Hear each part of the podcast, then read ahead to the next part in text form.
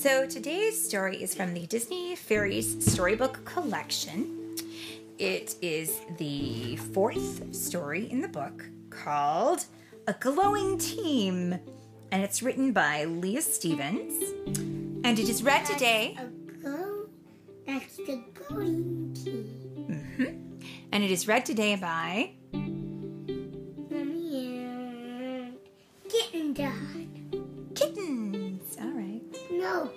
Dawn.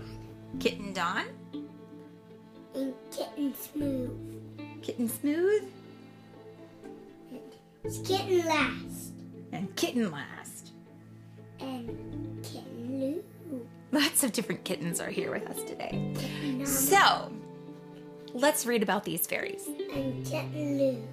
Okay. Meow. And now, do you remember where we were in the story? We had just, Tinkerbell had just broken the Moonstone and she was headed off on a grand adventure all by herself. And she and Terence had really had a pretty gross fight. And I think she had kind of a bad attitude. So let's see what happens. If she's gonna find the mirror to fix her problems. Here we go. Tinkerbell was on her way to a lost island. She had been asked by the Minister of Autumn to create a scepter for the autumn revelry using a rare blue moonstone. The stone would align with the moon and supply the berries with special blue pixie dust. But Tink had broken the moonstone. Now she was searching for the legendary Mirror of Incanta, which would grant her one wish. It was her only hope for replacing the moonstone. As night fell, Tink grew hungry. She opened a bag of food, but it was empty. She opened another bag, and inside was a very cute little firefly with a very full stomach. The firefly had eaten all her food. Shoot! Tink yelled at the little firefly. I'm on a very important mission, she said. I have two days to find the magic mirror and wish the moonstone back. Tink pulled out her map, but it was too dark outside. She couldn't read it. Suddenly, a gentle light lit up the map. It was the firefly. Oh, all right, Tink told him. You can stay. I'm Tinkerbell. What's your name? The firefly glowed even more brightly. Uh, Blinky? Flicker? Tinkerbell guessed. Then she got it. Blaze! As the balloon flew through the night sky, Tink and Blaze kept watch for the lost island. Suddenly, the balloon floated into a thick fog. They could no longer see where they were going. The two friends settled down and soon dozed off. The next morning, they woke to a loud crash. The balloon had flown into a tree and gotten stuck on a branch. This must be the lost island, Tink said. There it is! The stone arch from the story! Tinkerbell asked Blaze to stay and watch the balloon, and then she flew off to investigate.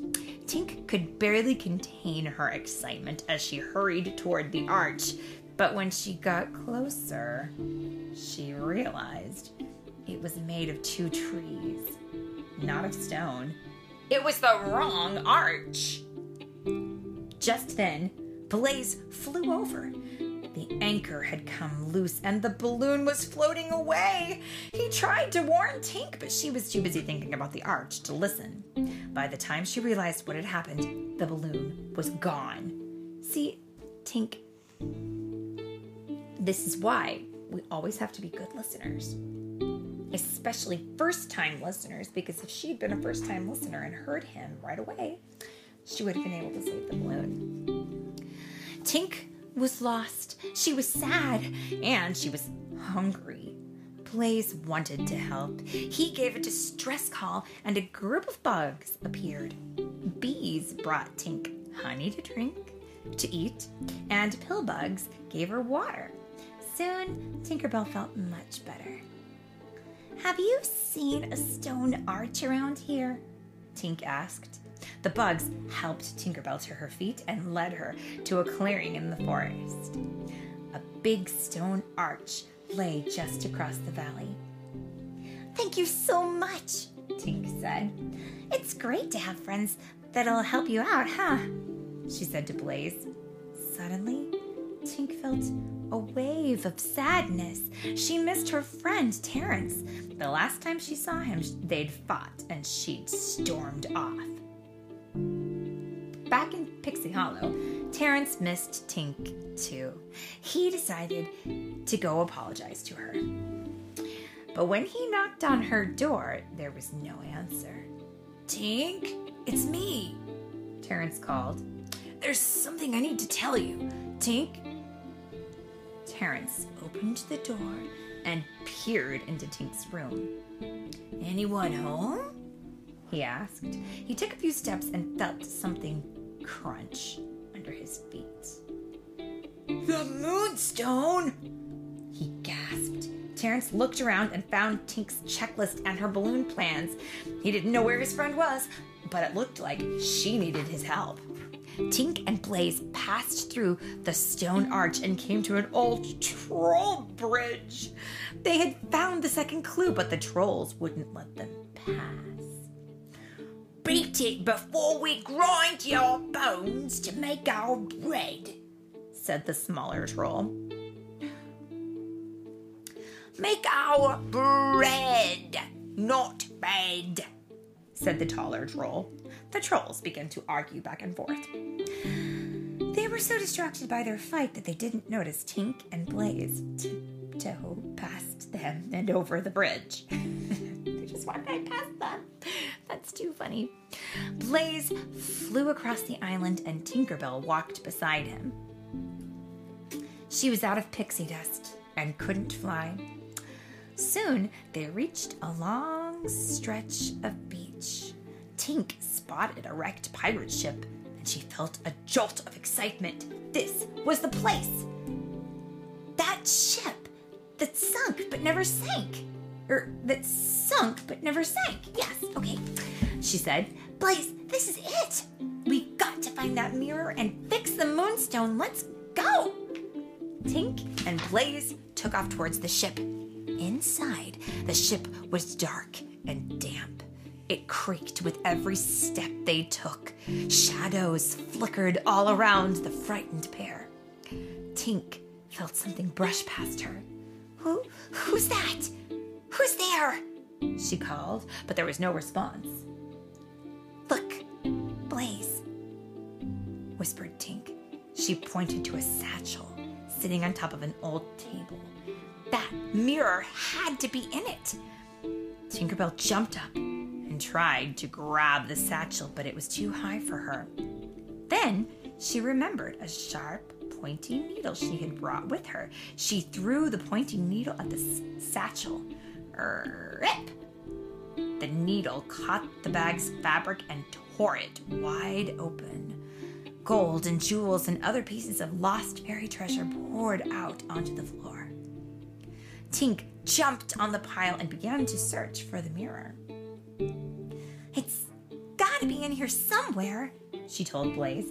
Help me look.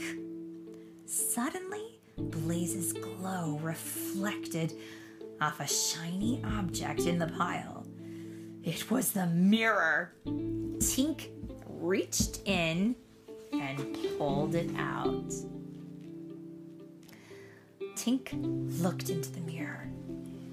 Only one shot at this, she said, trying to concentrate. But just as Tinkerbell was about to make her wish, Blaze started buzzing in her ear.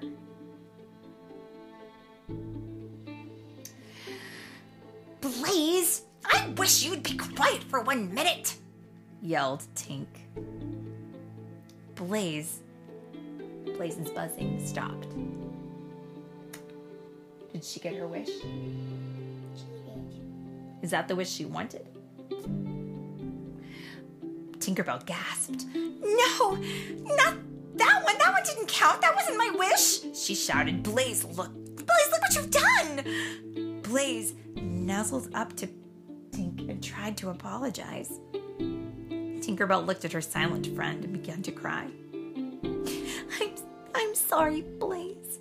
It's it's not your fault, she admitted. It's mine. All mine. I wish Terence were here, said Tink sadly. I wish we were still friends. Suddenly, Terence's face appeared in the mirror. I am here, he said. Where? Look, Terence. Tink glanced over her shoulder and Terence was right behind her. Terence! Cried Tinkerbell. She gave her friend a big hug. I'm so sorry, but how did you? I flew all night and all day, Terence explained. Just when I was going to run out of dust, I stumbled into that flying machine of yours. It got me the rest of the way here, but why didn't you tell me about the moonstone? I didn't think I needed any help, Tink said. I was wrong. Just then, a pack of giant rats jumped out of the shadows. They chased after the fairies. Terence grabbed Tink and swung her across the room on a curtain.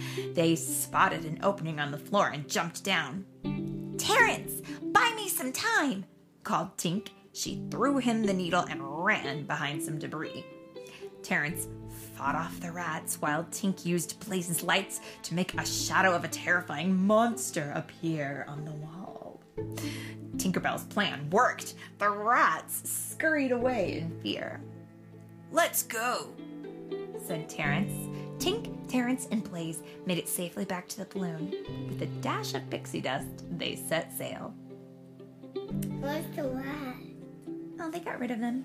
They were here. In the picture, you can see that Terence and Tink are getting away from the rats. Whew, thank heavens. What's going to happen when we get back?